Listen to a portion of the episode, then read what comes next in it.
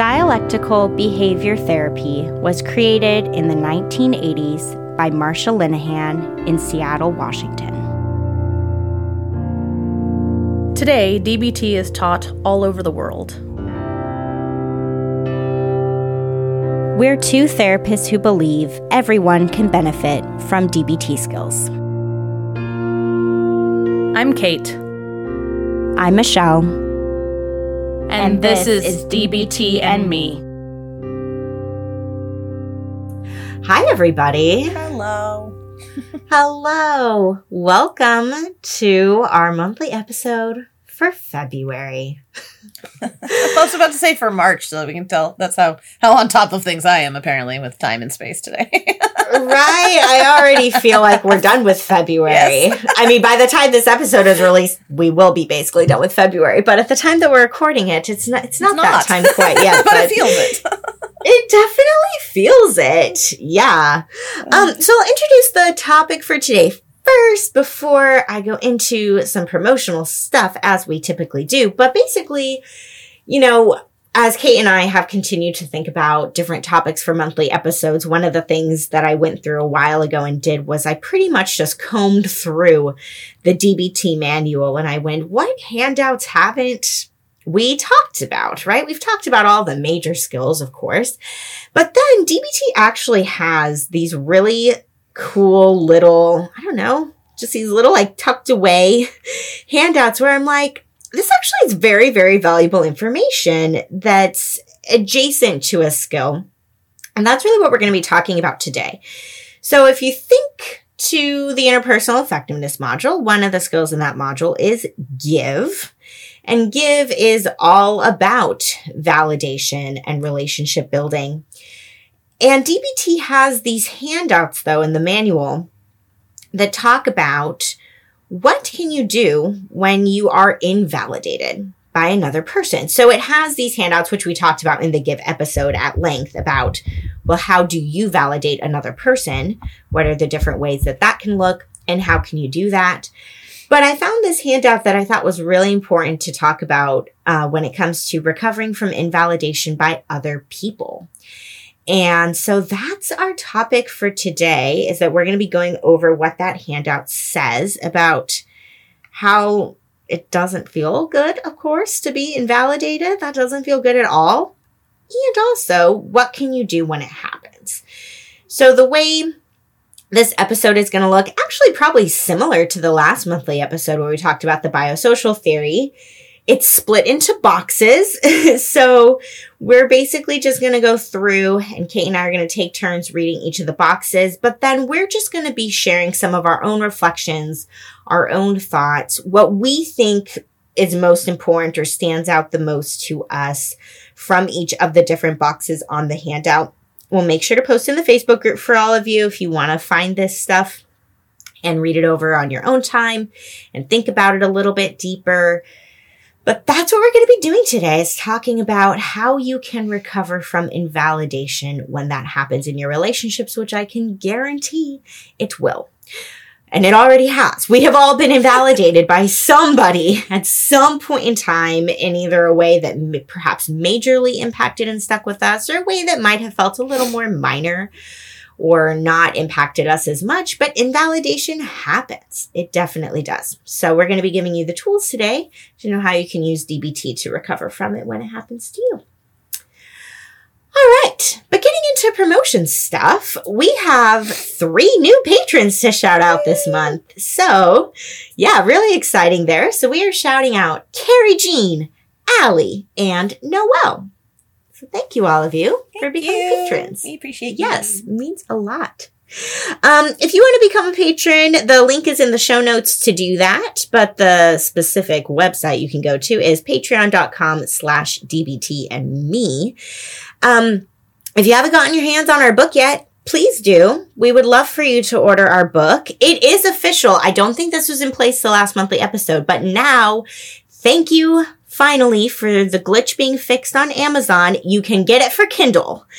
So if that's something you were really wanting is to get our book in ebook format, you can now go on Amazon, just type into the search bar DBT for everyone and you'll see our book and you can now get it on Kindle in addition to the audiobook and the paperback. And thanks to the couple versions. of people who have done reviews. We appreciate you. Yeah.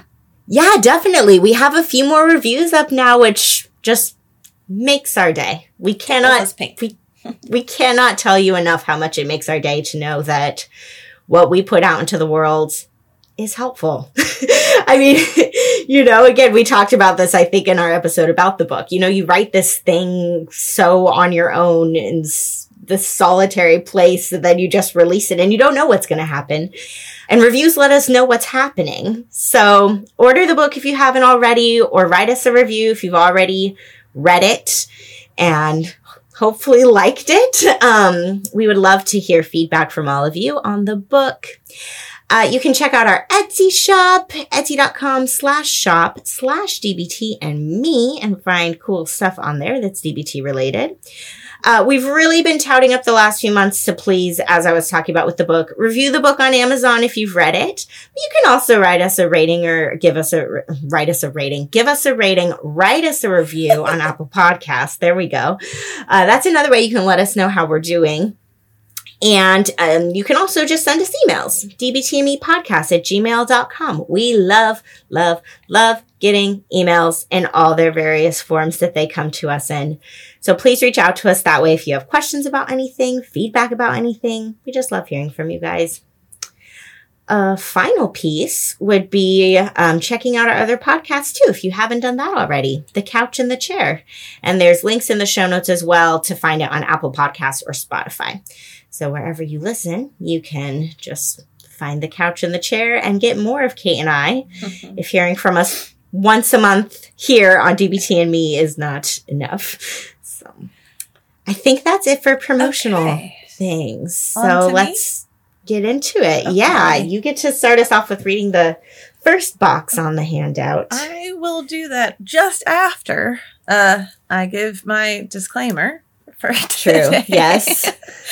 uh, which comes with a bit of interesting education. Um, so my body has been in pretty significant rebellion in the last week or so, uh, especially around food uh, and nausea.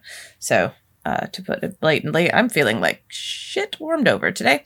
Uh, and part of that is calorie deficit. Uh, and one of the things I was talking to Michelle about before the uh, episode started was that our brains use 20% of the calories that we consume in order to function and have us be intelligent, thoughtful human beings. and I have not been having enough calories, so I feel sluggish, physically and mentally. Uh, also, tend to your please skills, kiddos. Uh, also, much more emo- emotionally vulnerable this week.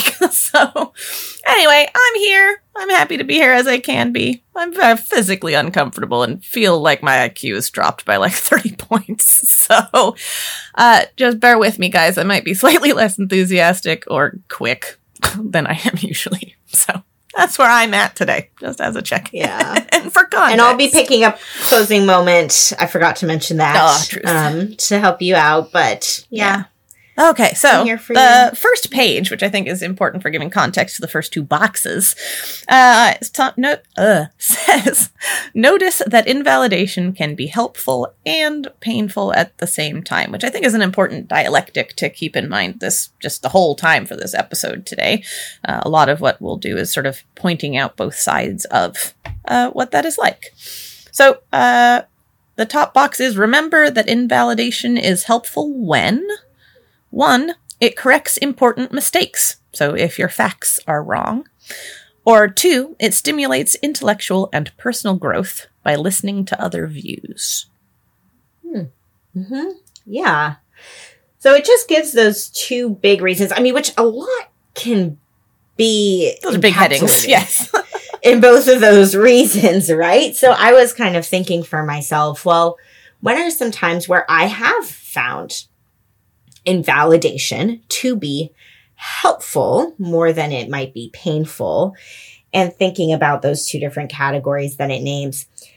For myself, I don't know. I resonated more with the first one of that sometimes, you know, we get our facts wrong. We just do. We we misremember things. We think we know all there is to know about a situation and then somebody chimes in and gives us new information that we had no idea about. And that actually may really change our point of view on things. And so that was really hitting home for me of thinking about times where I've maybe had people jump in when I'm telling them my take on something and they've maybe said, Oh, well, Michelle, actually, and kind of corrected or added in some information that I didn't know before that I have found that helpful. I think the biggest thing though that's important about that for me is this sounds so cliche, right? That expression of like, it's not what you say, but how you say it. But I really am the kind of person that I think it is so important how you say something. Um, how a message is communicated really, really matters. And so I think with both of those things that it talks about in that box, it's still going to be really important if that invalidation is going to feel helpful that hopefully what's happening is you are having the people who are invalidating you, we could say, my hope would be for you that they're doing it in a way that's that's loving. Right? Loving, respectful, not being like, oh, well, you should have known, blah, blah, blah, blah, right? you know, for that kind of a thing. And sometimes what we need to do is if it comes across that way, where maybe people don't have the best delivery, it is us trying to wade through and figure out, okay, what are they trying to say here? I may not have liked the way they just said it at all and think that their delivery left something to be desired for sure. But if I really try to look at it, what are they trying to get at here? And trying to maybe bring in some reason mind to help with that. Um, I believe with those first two, first two points in this box.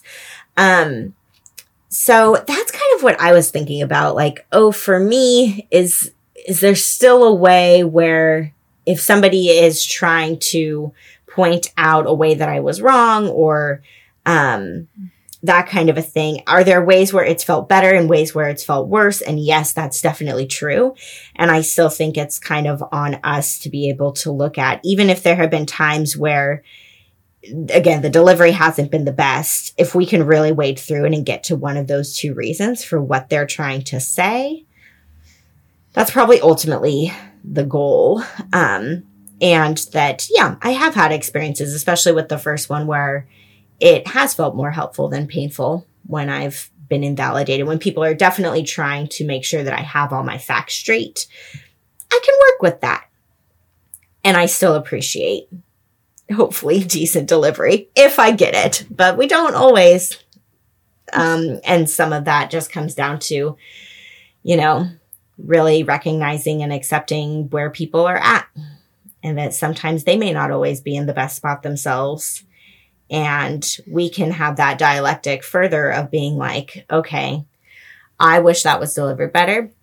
And I also can appreciate the message that was intended.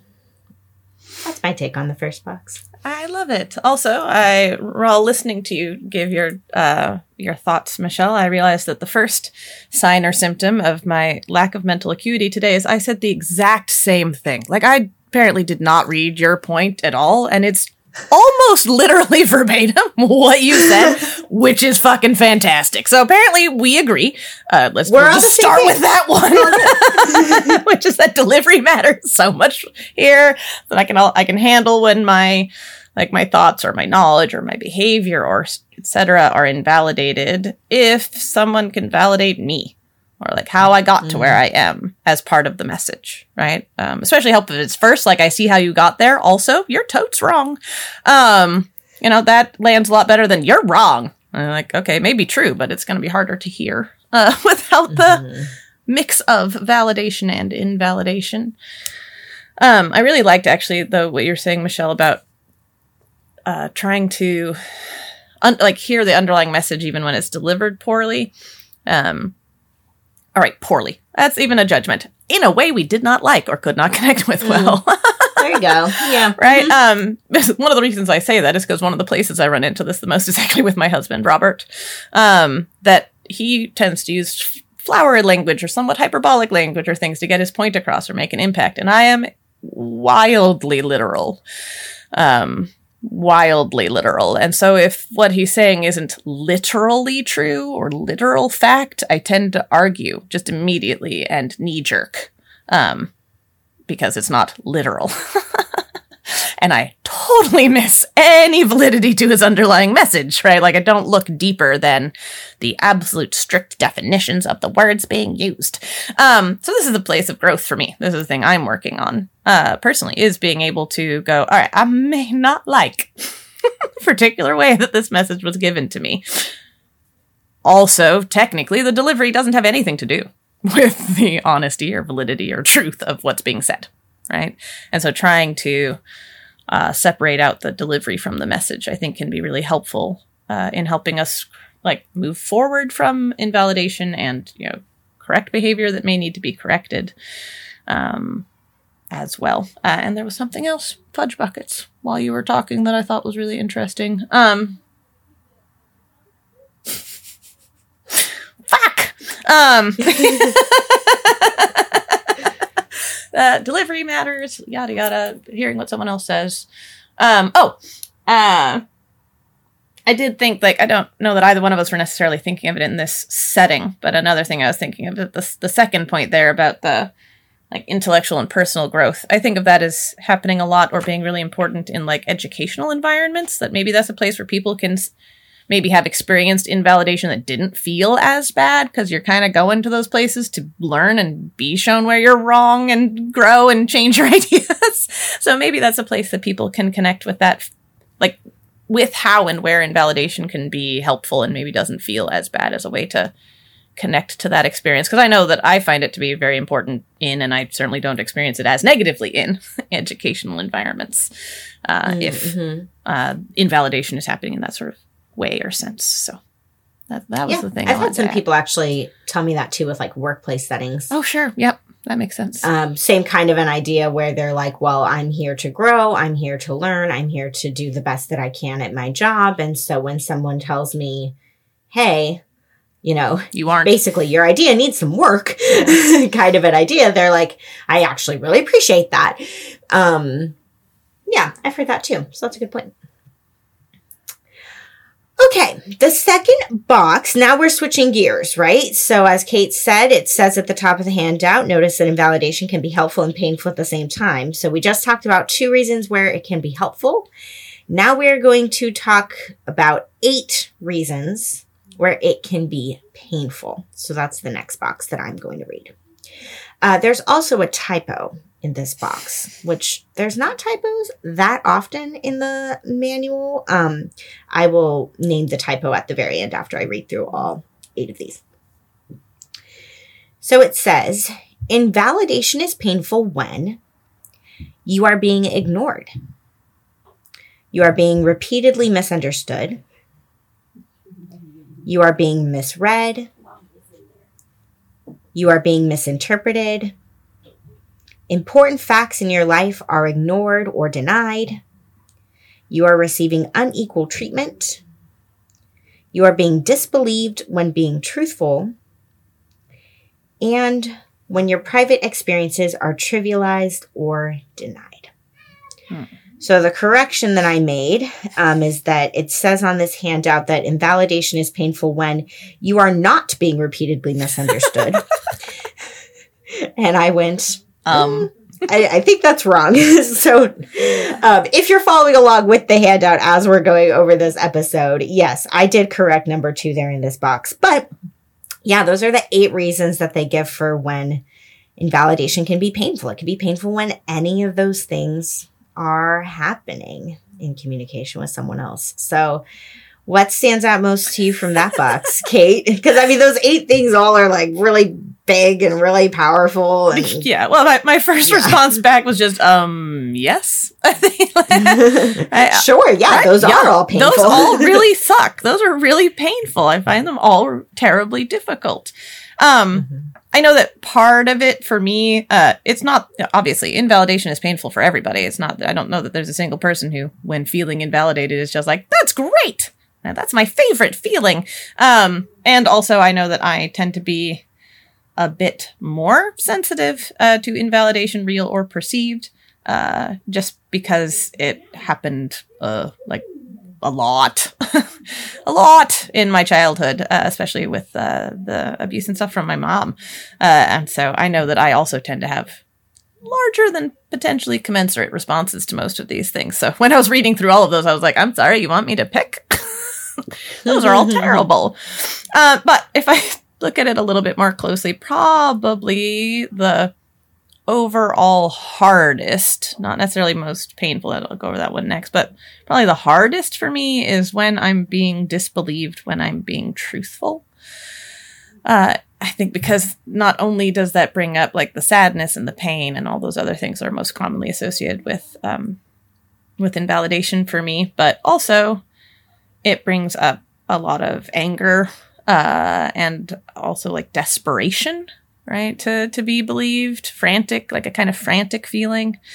Um, so I would say that that one just brings so many other to me less common and harder to deal with emotions, uh, sadness, pain, that stuff. I'm pretty good down at that end of the emotional pool. Uh, anger, frustration, desperation, a little harder.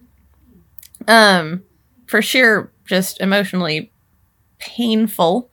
Uh, I think number eight, uh, the your private experiences are trivial, tri- fudge buckets are trivialized or denied. Um, that, I, yeah, uh, these are all terrible. But if I had to read, if I have to pick the terrible list of the terrible for just ouch, right? For just hitting me in the emotional solar plexus. Uh, it is when my experiences are just downplayed, right? By the people that I'm trying to come to to probably to validate them, right? Like most of the time, I think this happens in a place where you come really vulnerably to someone, hoping for validation, hoping to be seen, uh, and instead have things trivialized or put down is really, really hard. So that's definitely, I think, the one that hits hardest in that end or that scale. Uh, and uh, not not not for healthy reasons. I will own that, but probably number six is the least difficult for me. The uh, you are receiving unequal treatment. I ha- I tend to give myself unequal treatment. I don't tend to notice necessarily if I'm not getting equal treatment. Like I don't always have the best expectations uh, for how people are for me. So that's the least likely to raise alarms uh, or be noticed. Not necessarily for good reasons, but there it is. That's all I've got. Yeah. Yep. Well, I think what's interesting about this is because, you know, kind of like you acknowledged right at the beginning when you first started talking, none of these feel good. No. None of these, none of these eight ways that we can be invalidated feel good. And also, different ones might be harder than others to cope with. And so, yeah, I, when I was reading through this list, yep, same thing. I was thinking of, well, out of these eight ways that invalidation can show up. Maybe what's the most common way that I feel invalidated by other people or like what's what's the toughest for me and then also what's maybe the one that I'm able to yeah, that that I don't I don't want to say like doesn't bother me as much, but just me I don't know, doesn't stick with me in the same way. Like I was kind of saying I think at the beginning introducing the episode like invalidation is a spectrum. Mm there may be times where we are invalidated by another person and we never ever forget what they said or how we felt. Like it just has this lasting impact on us. And then there's really small, minor invalidations that don't, we don't remember at all, right? And so when I think about, well, what are the more kind of major or minor invalidations for me personally? Yeah, I was kind of thinking the same as you in terms of yeah, which of these those are. So for me, the toughest one, because we had different ones, which is interesting. Um, for me, the toughest one is the one that said important facts in your life are ignored or denied. Um, you know, DBT talks about this whole concept of we are doing our best and we can always do better. Both those things. And sometimes I I have people in my life and bless them. And I recognize, I recognize, I see it. I just need to remember it. this is them. This isn't me. But they are the type of people who tend to focus more on the, and you can be doing better. part of that dialectic and will oftentimes point out to me without me asking for it, without me wondering about it. They'll just point out when I make mistakes or when I could be doing better. And the irony of this is that in so many ways, it's the two people who love me the most out of anybody, right? It's my mom and my husband. they're not, they're not doing it in any way to be mean or harsh. They're actually, I think, doing it in a place of trying to be helpful, to point out when things could be different or better. but it feels so invalidating for me when I'm like, I am trying my best here. And then you just pointed out all these things that like I didn't get to today or that again I could have done differently. And the reason why I feel like that matches up with the number five here of important facts in your life are ignored or denied. Sometimes I have to remind myself that they don't know all the facts of what happened, right? They don't know what kind of day I've had or what's going on behind the scenes for me all the time. They're just going off of what they see in the moment. And again, with just kind of the personalities that each of them have, that's just the way they move through the world. Not towards me personally, but towards themselves and everybody. Is they just kind of move through the world in the sense of this is again what, focusing on what could be better or what could be different. But it lands as invalidation for me because sometimes I want them to see more the part of, oh, well, no wonder Michelle did it that way, right? She did it that way because of all these other things that preceded that thing that happened. And those are the parts that feel like they're being ignored or denied. It's like, hey, look at all the challenges that I overcame to even just get here. You know, I don't need my mom pointing out, oh, you're running late. I know I'm running late. I did my best to get here on time. You know, can we look at or acknowledge, oh, there may have been good reasons here for why Michelle was running late as like a really benign example. Um, so that one's kind of tough for me, but that's how I try to cope with that one. So I don't know if that's helpful for anybody listening, but when you have those important facts in your life that are being ignored or denied by other people, yeah, it helps me to remember that one, they can't know everything. It's impossible for people to know everything about my inner experience or again, what I've experienced just going through my day. They're not going to know. And also, a lot of times that says more about them than it does about me. That they focus on, like I was saying, that end of the dialectic, the you can do better end of that dialectic. That's on them. That's not, that's not on me.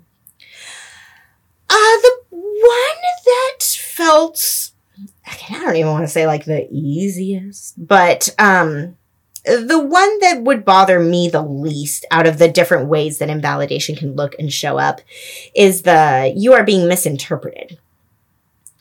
Um, I don't know. I don't know why it's so easy for me to hold this belief. I just, misinterpretations happen all the time, every day, constantly, inevitably in all of our relationships we have with everybody is how I view misinterpretations.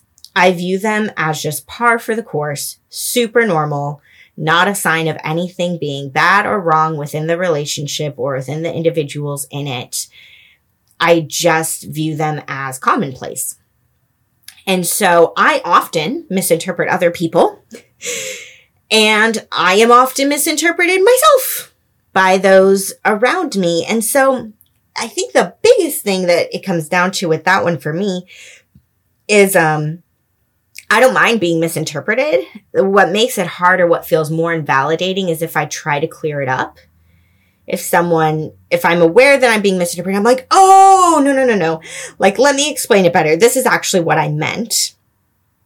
And then hopefully what happens is that the other person goes, oh, I see it now. And we can both have better understanding.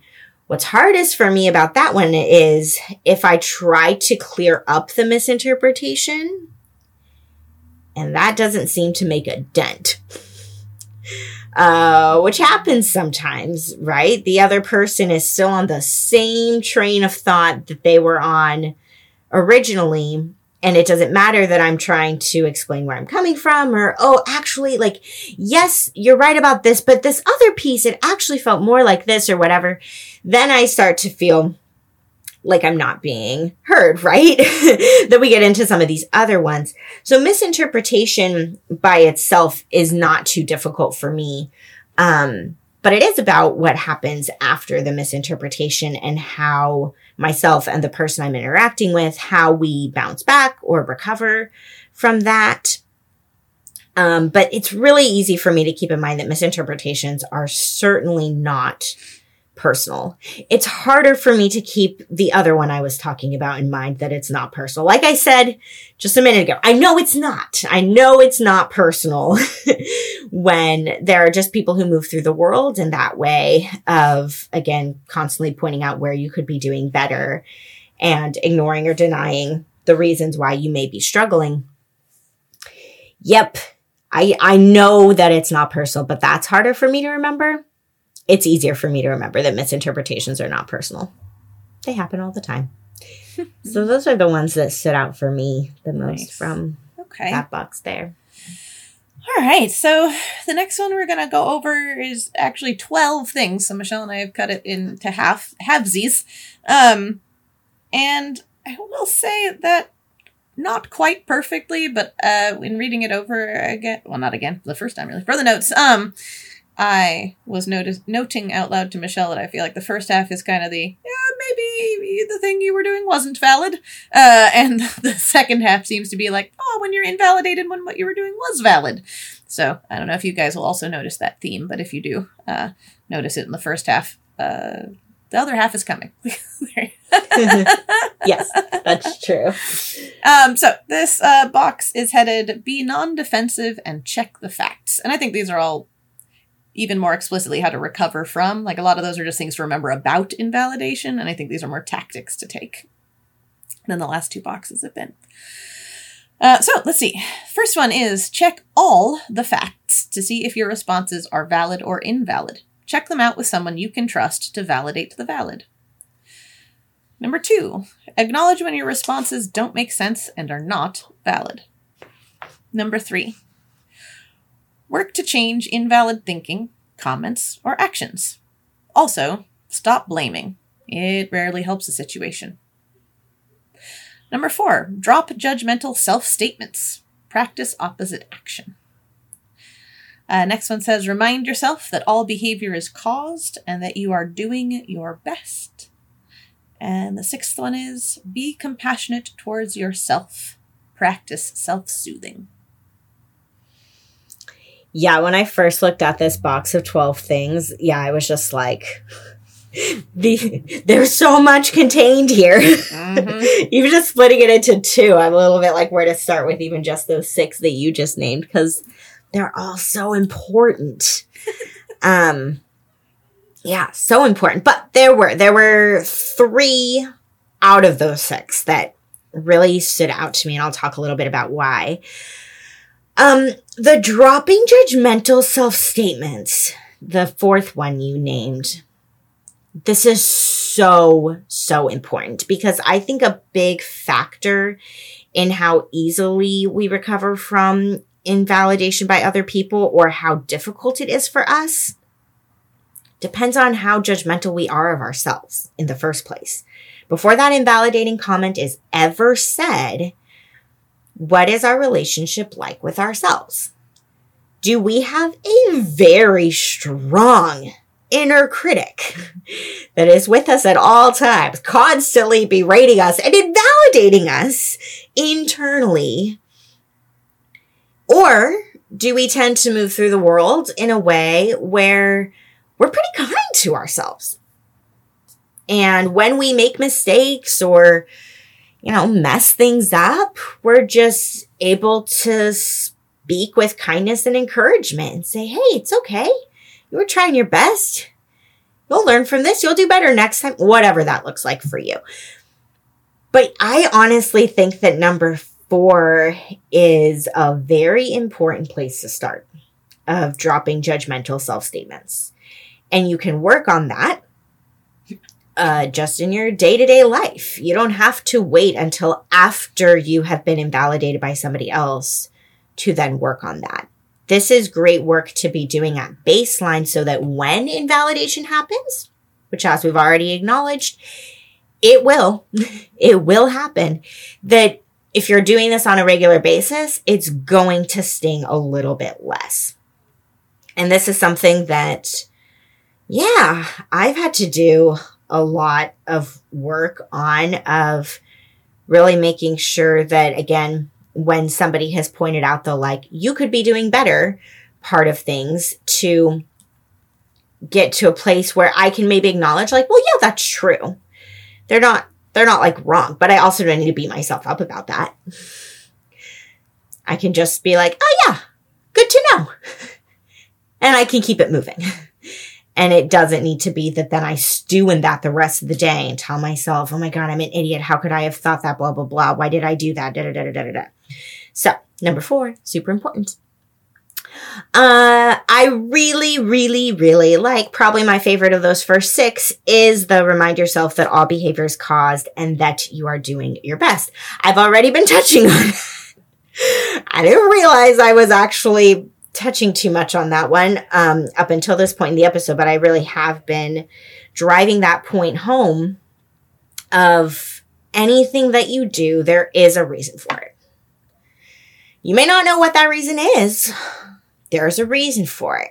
And that we are. We're trying our best at all times. And we talk about this at length on other episodes of the podcast. I feel like it comes up at Q&A sometimes, right? We talk about how our best is not always good. But like you are, you're trying. So even when somebody else doesn't see it, which is a lot of what I was talking about with uh, excuse me, the important facts in your life are ignored or denied by other people, they may not understand the cause of your behavior. They may not see that you're doing your best, but you can see that for yourself. Um, so both of those, right? Um, and actually the next one I'm about to talk about too, I realize all of the three so far are just, it's, it's all internal work, right? It's just really making sure that you are changing how you are interpreting and thinking about the invalidation and having something that you can come back with for yourself that's going to be a little more kind and comforting than what you were just told by someone else. Uh, and then I liked number three, even though I was like, man, that's tough. Um, number three says work to change invalid thinking, comments, or actions. It's the whole thing of like, also stop blaming. It rarely helps the situation. That's what number three says. Um, I don't think we are often aware of the times when we may be having invalid thinking com thinking comments or actions. Um, we like I don't know. I feel like now I'm now I'm kind of like second guessing what I was going to say about this one because I think it's one of those things where the way I was thinking about it is again like internal internal work around um, our own ways that we can have invalid thinking, comments, or actions just as we go through our lives. But I think also how we could maybe interpret this one is that when we are, again, the recipient of invalid thinking, comments, or actions, what it talks about, like the stop blaming, I think it's so easy to try to turn that, right? Like we just want to point the finger and say the person who invalidated us, like they're the problem, right? rather than just being like, okay, that's their take. But what's mine? What's mine? What do I think about this? And that that's the internal work is to try to see if you can spin it a different way rather than turning to blaming. But yeah, that was just the one to me when I read it where I was like, work, work to change invalid thinking, comments, or actions. I was like, that sounds like a very, very tall order. but also, if you can if you can do that again if you can get to a place where uh, yeah, you can put that different spin on it. And also just really being mindful for yourself of how you're moving through the world, right?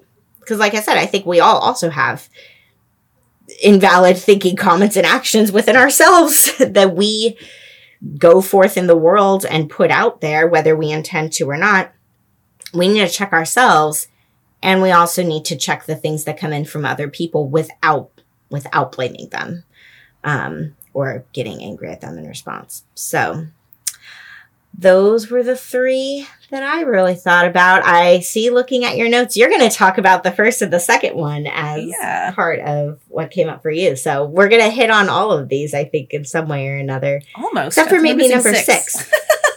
Which is interesting because I think we love six. We do love of being compassionate toward yourself and practice self soothing. I thought for sure that'd be like a shoe in for you, but That's funny. Um, that's fair. Honorable mention, perhaps. Uh, so uh, the first one that I just noticed, maybe and a little bit of a pat myself on the head, is I I actually think I do a lot of number one. Like that's a thing I habitually engage in is running stuff past somebody I can trust. Um, now, grant you, I think this can go multiple different ways. I like that it says uh, to check facts with someone you can trust to validate the valid uh, because uh, that's most of what I'm using it for. Is often I'm at least the worst person at invalidating myself, uh, and so sort of like Michelle and I talk a lot about that. Sometimes check the facts shows you that your response, you know, isn't so much, you know, with the facts, but sometimes checking the facts actually validates, you know, what your response has been. Uh, so I find it really helpful to be able to run things past uh, someone I can trust, both because if it's someone I trust that much, it's probably easier to hear from them if they're like, yeah, maybe you oughtn't to have done that. Maybe that was not the most uh, valid response there. Um, but who will also tell me like, nah, lady, you're good, right? Like that was a totally valid response to that situation. Um, so that's a that's a really helpful one for me, even if it's driven a bit by a lot of self doubt. I think it is still really helpful for me uh, for moving past invalidation myself, uh, delivered by myself or others. Um, number two, the acknowledge when your responses don't make sense and are not valid. Of this list is probably the hardest for me. yeah, that is Um, tough. it's like it it's like i'm giving someone ammunition against me right? Is how it can feel right? I can feel like well if i admit that the thing i'm doing doesn't make sense or isn't valid then oh my god everyone's going to pile up on me and it's just going to be terrible forever. Uh, when honestly how it actually tends to go when i do make it through doing this part it is strangely relieving relaxing like just to not be defensive right? To just go yeah no that that that response didn't make any sense. I mean not none right? As michelle was saying everything we do is caused and to whatever you know not to whatever to i too can form english sentences that make sense. Um uh, let's see how do i want to phrase what i'm trying to say? Um our responses may not may do make sense given our context and history but that doesn't mean they make sense to the person we're reacting to, right? Um, and so I think that's what it likes to mean by make sense because I, I think it seems a little bit contradictory, not dialectical, but contradictory to say your behavior doesn't make any sense and remember that all of your stuff is caused. Um, so I don't know this. I'm really like, oh, it really doesn't make sense. So much as look at like, ooh, right? Like that maybe not um, based so much in objective reality as it is based in your trauma or your history or your reality. Uh, and so I think that's where you can look at the dialectic. Your behavior responses may make perfect sense given your internal context and make no bloody sense looking at the objective reality. Uh, of what's going on uh, to most people. Uh, so hard as fuck. And also, um, it's like peaceful. It's just, it's like a relief to let down the guard and just be able to be like, yeah, no. Because most of the time, it's not that I don't know somewhere in there that the thing I'm doing doesn't make sense or isn't valid. I just don't want to admit it uh, because it feels scary. Um, so that's actually a really powerful one, if wildly difficult for me, anyway. Uh, and then I think the one both Michelle and I talk about uh, number four of the dropping judgmental self statements. Uh, and I, I just think I picked that one out just because it is difficult and also very effective. Like, I think it threads a nice needle there. Uh, number two is really effective for me, but so hard to access that it's not probably the num- the first one for me to turn to. Um, it's probably a second or third step down the line. Uh, and uh, number one is great, but not quite. I don't know. It's easier, but not quite as effective on my internal state. Uh, so I picked number four because if I can lay off the blame and the self judgments, um, that is a big doorway to being able to acknowledge that my responses didn't make sense or aren't valid. Right? Like it's a it's a way to get into better spaces for me uh, if I can let go of those judgments. Um, obviously, being compassionate to yourself and self soothing is great. I just realize I'm not always as great about them in this context, so I didn't pick them. All right, Michelle, what's the next ones? Yeah, so the remaining six things in this box, I'll just start by saying number seven and I'll read down from there. So the seventh one says, admit that it hurts to be invalidated by others, even if they are right.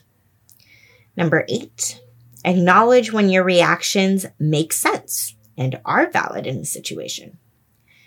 Number nine, remember that being invalidated even when your response is actually valid, is rarely a complete catastrophe. Number 10, describe your experiences and actions in a supportive environment.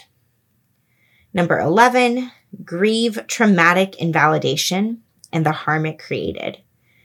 The last one, number 12, says practice radical acceptance of the invalidating person. Ooh, I like that. That seems in it. Oh, why am I yawning? Sorry, guys. Ah, that caught me off guard. Um, that reminds me a lot of what you were talking about with. Ooh, was it box number two? We may not like how someone is delivering the message, but it's still important, uh, perhaps to hear it. Mm-hmm. That dovetails well for that one. Um, which I hadn't thought about when writing my notes, but it makes sense after hearing you talk about it. Um, what did I actually put? Okay. Oh, we're getting there, guys. My brain's trying. Uh, let's see. So, number number one. No, not number one. The first of these that I listed uh, was actually number eight. The uh, acknowledge when your reactions make sense and are valid in a situation.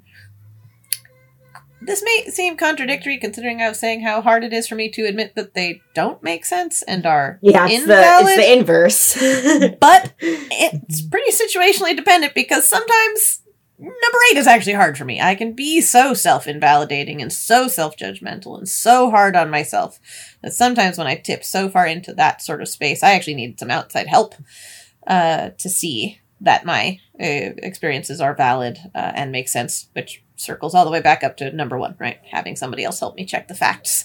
That's often what that's sort of doing uh, there for me when I'm reaching for outside help for number eight. Um, uh, number 11, which is the grieve traumatic invalidation and the harm it created. That is that is an ongoing work in progress um, for me. It's probably one that didn't start for a while, but is a huge part of my therapy, probably over the years.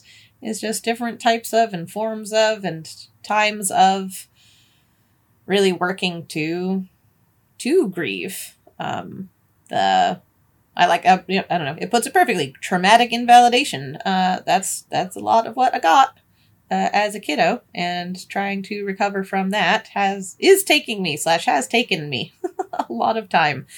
Um, but it's it's absolutely one of the most important. If I can grieve uh, and in turn start to heal from and move on from some of those more uh, traumatic invalidations from my past, that helps me be better, uh, be less sensitive, right, to invalidation in the current moment. Helps me move faster through invalidation in the current moment, uh, and makes me less likely to be the one invalidating me. so, uh, that work is really important work for me. Uh, I've made a lot of progress. I also have a lot of progress to make on that one. Uh, and Michelle, you're going to talk more about number ten, um, but I think it's I think it's fun that this is another one where both you and I overlapped. yeah, Uh, we liked this one. We liked this one. Describe your experiences and actions in a supportive environment. Really, I think what we're finding is I'm just saying number one in s- like three different ways. Um, but uh, so I was just saying thanks to Michelle and to my therapist Nicole for being the two uh, most supportive environments in which I find myself uh, describing these sorts of experiences and actions. So Thank you for being part of that environment for me, Michelle. You're welcome. Thanks for being part of that for me. Because Mhm. that's what I wrote down too about that one. um, yeah, so I I don't know, I guess just kind of there were again three that really stood out to me, and I'll start with number nine, uh, which says that remember that being invalidated, even when your response is actually valid, is rarely a complete catastrophe. And I thought this was important because when it comes to checking the facts, if you think about that skill, and one of the things that it talks about on the worksheet, it wants you to think about like, what is the catastrophe here? What is the worst case scenario um, when you've thought through like what could the threat be? Like basically when you're working through the check the facts worksheet, it wants you to really dive into like what are you actually most worried about here and what is the worst that could happen. And it is true what it says here. Um and like we were talking about earlier, I mean, it's a spectrum, I think, when it comes to invalidation and how bad and how how hurtful it can be. So there may really be some invalidating things that could be said to you that again really really stick with you and impact your view of yourself and your view of the world like very significantly. That absolutely can and does happen. However, most of the time it's not a catastrophe when we're invalidated. And at least for me, right? And I think this is where it's helpful, Kate, that like we kind of have two very different lived experiences because even though we're not diving in too much to this, right? I know that like the invalidation that you've received like from your mom throughout your childhood, that is traumatic invalidation, right? Um, some of the things that your mom has said to you and all of that. Whereas I'm talking about a little more on the minor end of the spectrum, like with the random example I gave earlier. If my mom's like, Michelle, you're late again, blah, blah, blah, right? That's a minor invalidation, people, right? That's, there's no catastrophe there. It doesn't mean that it feels good. No, it doesn't feel good. Mhm. It doesn't. It doesn't feel good to receive any type of criticism or any type of invalidation. But when we can remind ourselves of that, of like, you know what? Her saying that actually has like no bearing or impact on how I'm going to go through the rest of my day. Like it really, it really, it really doesn't. Like, yeah, I wish she hadn't made that comment, but there is no catastrophe here. It can just be a hopeful reminder. When again, hopefully most of the invalidation that we will experience, at least I wouldn't classify it as traumatic invalidation. Um, so assuming that you're not experiencing traumatic invalidation from another person, yes, it can be helpful to remind yourself that it's not a catastrophe to be invalidated by another person. It's not. The world will not end. Uh, yeah, I also love number 10. I'll just move on to the next one there of describe your experiences and actions in a supportive environment. I think that is a really great, um, I don't know, way to like heal a wound, right? If you just got a hurtful comment from someone and it hurt and it sucks, is to be able to find other people who are rarely invalidating of you and who you do feel safe with and to spend a little bit of time with them. Sure, you can go to them if you want and be like, well, so and so just said blah, blah, blah, and it really hurt my feelings. And I'm feeling super invalidated by them. I just want to talk to you about exactly what happened.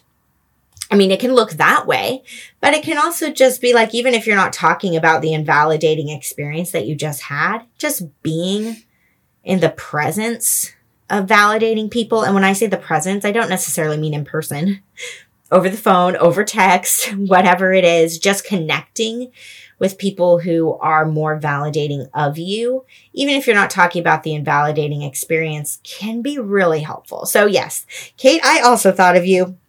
Um, and for me too, I thought of like my dad. My dad's a really validating person for me, and Celia, my therapist. Um, she's also validating, oh man, like, you know, in true therapist form, she's challenging too. Let me tell you, right? She, she threads that needle of just kind of like, Michelle, I totally see what you did. I see why you did it. And also, what's going on there deeper under the surface for why you did the thing you did. oh, you know, but that's what therapy's there for. Um, but yeah, that, that can be really, really helpful. So I, I like it actually that we're both kind of hammering that point home that, yeah, if you've been invalidated, go find a supportive other to to be with or to talk about the invalidating experience with and that may help bring you some healing when you're likely not going to get that healing from the person who just invalidated you sorry wish that was the case but they may not see anything wrong with what they said or did um, and that's just reality, which actually, I didn't even think about that. That kind of blends in nicely with the last one I was going to talk about, which is number 12, the mm-hmm. final one that says practice radical acceptance of the invalidating person. Um, I realize, I guess, that I was touching on this a little bit earlier. You know, I mentioned that sometimes two of the people that I do that I, and again, minor, minor invalidations, you guys, but still that I feel most invalidated by are sometimes my mom and my husband, the two people who I spend the most time with, who I am closest to. Um, probably no surprise that that sets it up for there to be a greater likelihood of invalidation potentially happening.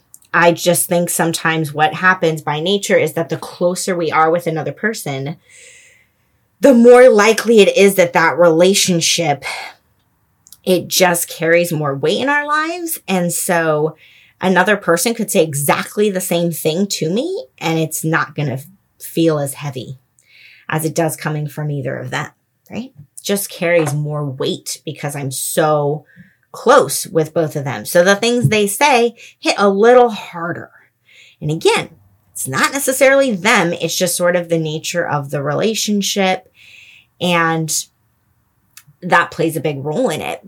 But, you know, I have really, really, and I still really work on radically accepting who they are and why they each move through the world in the way they do. That has nothing to do with me, right?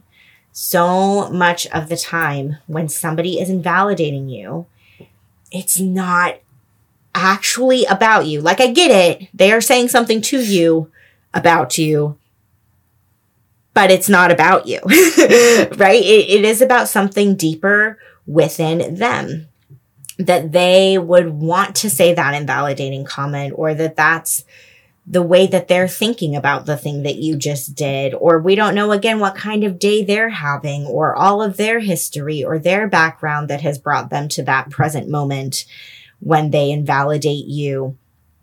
They may have a lot of other shit going on.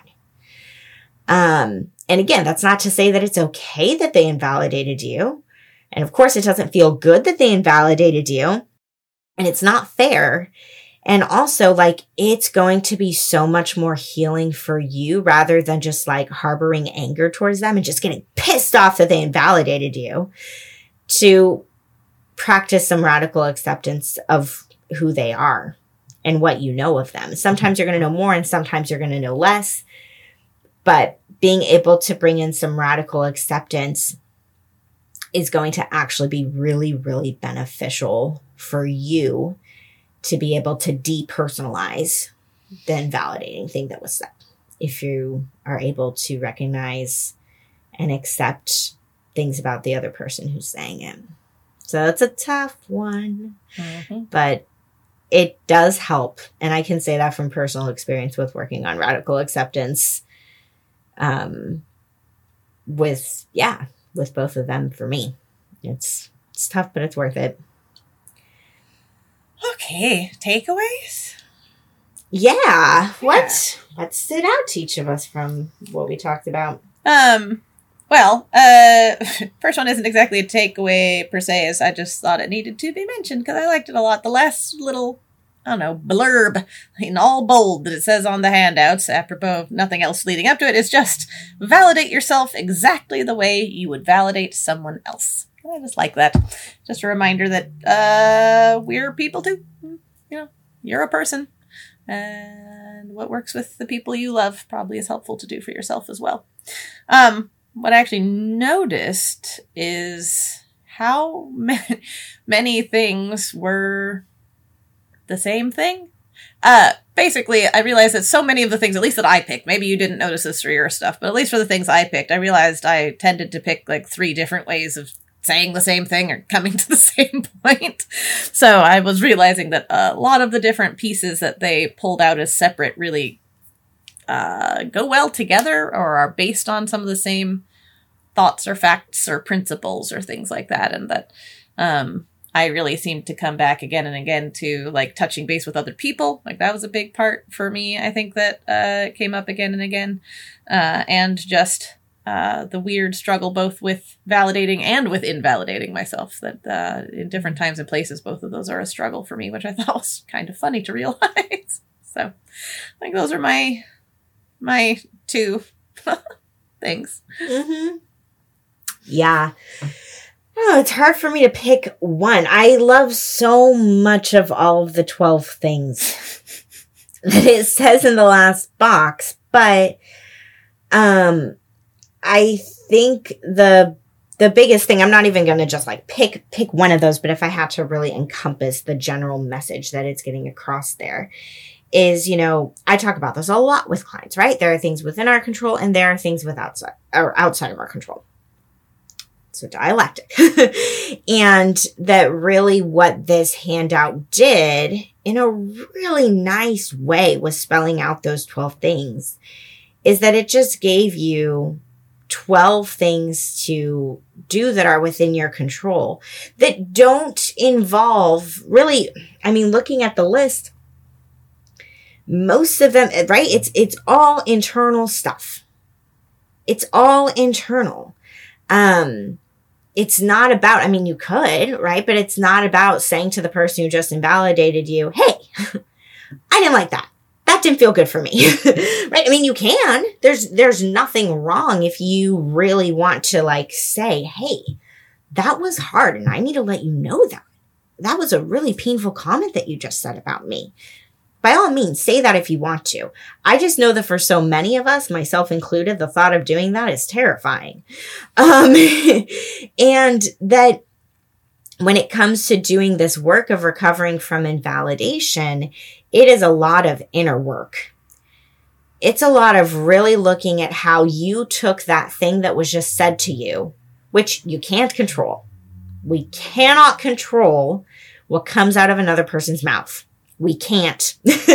we cannot control it. But it's taking what they just said and it is figuring out, oh, but now I am in control of what I do with that and how I'm going to process it and how I'm going to interpret it. And this really breaks down a lot of different things that you can try out um, by all means, we say this a lot with DBT. Don't feel like you need to do all 12. Start with one. Start with one, do that, move on to more if you'd like. But, um, that there are all of these things that you can just do for yourself that's going to change what just happened. Even if you can't press the rewind button and ever have those words taken back. Like, I just really appreciated how this handout gave so many things that you can do for healing that again have nothing to do with like saying something to another person or you know it's just so much of it is internal work that's going to help you move forward from the invalidation rather than stay like mired in it which happens often i think that we do. We just, we replay it over and over and over again and we get stuck there. We start to maybe think it's true what they said about us. and I just really appreciated how, especially that last box with the 12 things was just like, nope, you do have, you do have control here. You have options. You have things that you can do. So try some of these out and then see how it changes your experience. Like they didn't just take away all your power with what they said about you you still have power about what you do next. That's what stood out for me overall. Lovely. And now it's kind of the you show for the rest of the yeah. I'm going to wrap us up first with talking about coffee hour and then with doing closing moment. Uh, so coffee hour first. Coffee hour is coming up right around the corner on Monday, March 4th. So, uh, we did, um, this was, yeah, a few weeks ago back, uh, February 5th was the date of the last coffee hour. We, talked all about in that coffee hour the distress tolerance skills. More specifically, we spelled out the order that people can teach distress tolerance skills in, different activities they can do with their clients in a group setting for each of the distress tolerance skills. And we spent a lot of the time during the coffee hour with Kate and I taking turns talking about the main key points of each skill the things that they don't say on the handouts, basically. um, so we put together a bunch of handouts for the people who signed up for coffee hour. And then we spent a lot of the time talking about all the extra stuff that we think is really important. So I say all that to lead up to we're about to do the exact same thing, just with emotion regulation skills. So if you are um, either an aspiring or current mental health professional and you're wanting to really make sure that you feel confident in teaching your clients about emotion regulation skills. That's what coffee hour is going to be all about on the 4th. So we're going to basically do the same thing. We're going to have a crap ton of handouts. um, and emotion regulation, I was realizing this too. There are a lot of handouts for emotion regulation because they have like those handouts, um, maybe you'll know what I'm talking about, Kate. The ones where it goes over like each emotion. Oh, yeah. Yep yeah, I mean, I don't even know how many handouts there are going to be that we give to people, but we're going to give all the handouts from the manual that you need for each skill. And then, um, also again, making sure that we talk through different activities and different ways that you can engage clients with using the skills and practicing them in a group setting, or I mean, individually, the activities work just as well. And then we're going to be doing the same thing. We're going to be just going skill by skill and we're going to really be talking about what we think is important to teach your clients about the skill, what we think the main key takeaways are. So then when it's your turn to talk about it with your clients, you can share some of what we talk about with you. That is the goal. So if you want to join us for coffee hour, the link is in the show notes to sign up. I feel like I say this all the time, but I actually don't know how much I say it out loud on the podcast. I just post about it a lot in the Facebook group. If you can't attend live on March 4th, mm. sign up mm. anyways. Um, cause we do coffee hours from 4 to 5 p.m. Pacific Standard Time but we don't know what time that is for you, wherever you are in the world, or you just may be busy or have better, excuse me, better things to do. We love having live attendees. We've had live attendees the past few times and it's been amazing. So we always hope that a few people can show up live, but sign up for coffee hour anyways, because you'll get all the handouts. You'll get the replay to watch later. So you'll get all of it and you can get to it then on your own time. So no pressure if you're busy on March 4th and can't attend live with us, but we'd love to have you sign up anyways. Okay, I think that's it about coffee hour. So now I'm going to move into closing moment. Um, I guess to give a little bit of a lead into closing moment, um, I'm going to be refreshing and rereading that last box of 12 things um, as part of the closing moment. So don't be surprised if as I'm going along, you're like, hey, this is all sounding familiar. Yes, it is what we just talked about. I'm just going to incorporate it into the closing moment so that it really hopefully makes a lasting impact, all of these things. Okay. So wherever you are, just take a couple moments to start noticing your breath. Whether you are walking, standing, sitting or lying down, just start by noticing your breath, however it is in this moment.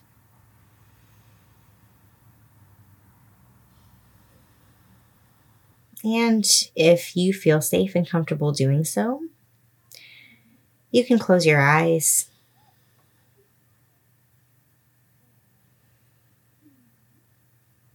And to start today's closing moment, think about a time when you experienced invalidation by someone else.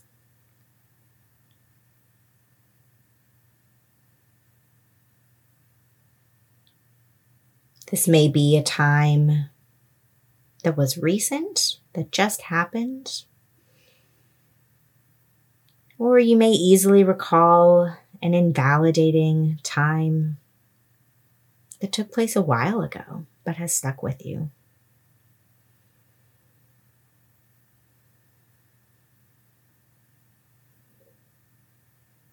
And just take a moment to think back on that memory what happened and what was said.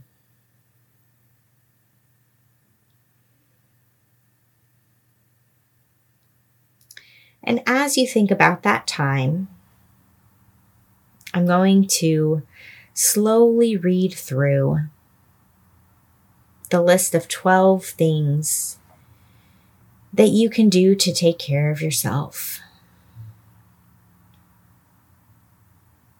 And as I read each one, just imagine yourself doing that and notice how you feel.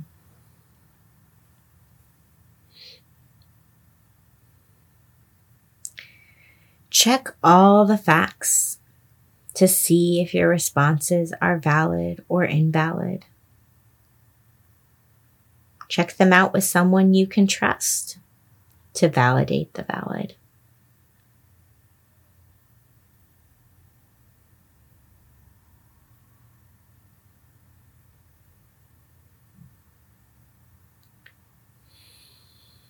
Acknowledge when your responses don't make sense and are not valid.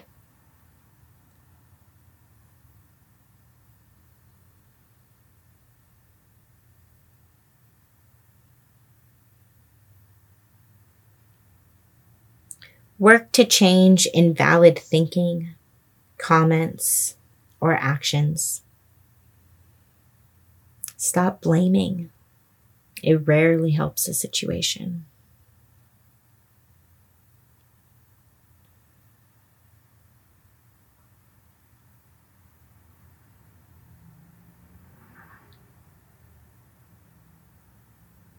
Drop judgmental self statements. You can do this by practicing opposite action if you like.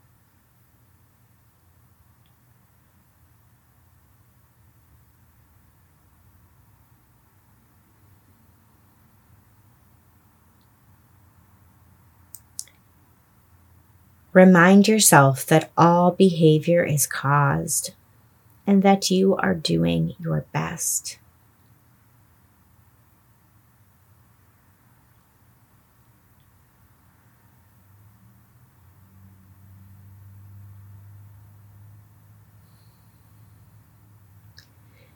Be compassionate toward yourself.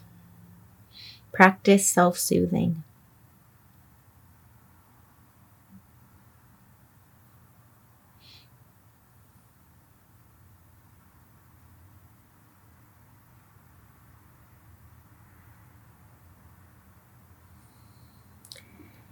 Admit that it hurts to be invalidated by others, even if they are right.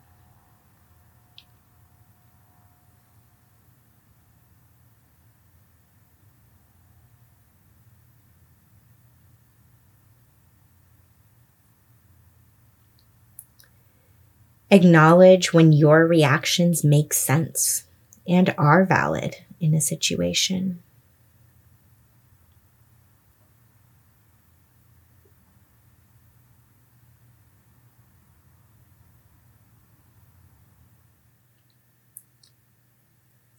Remember that being invalidated, even when your response is actually valid, is rarely a complete catastrophe.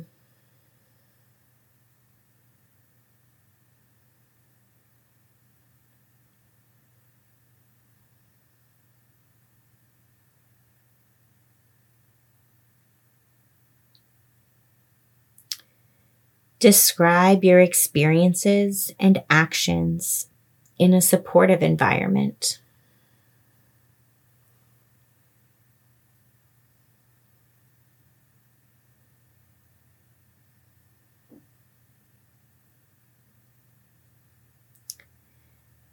Grieve traumatic invalidation and the harm it created.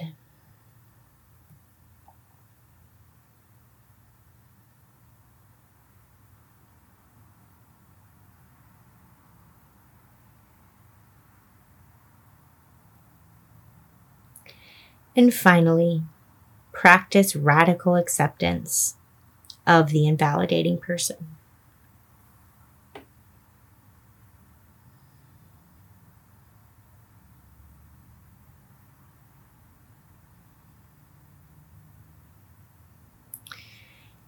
Just take a couple of moments here to notice how you're feeling after taking some time to be with all of those 12 things on that list.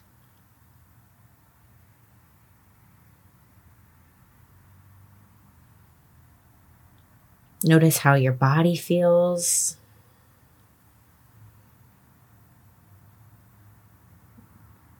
And notice if it felt like anything shifted from how you were viewing the invalidating experience before this closing moment to how you might be viewing it now.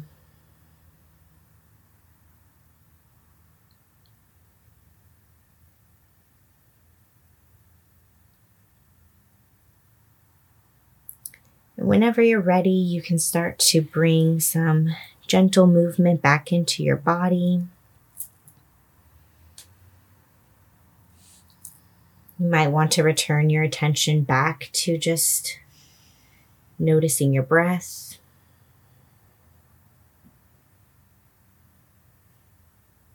And whenever you're ready, you can open your eyes. Thanks, everybody. Thanks, everyone. To learn more about us and the DBT skills we're teaching each week, join our Facebook group. Simply log in to your Facebook profile and search for DBT and Me podcast.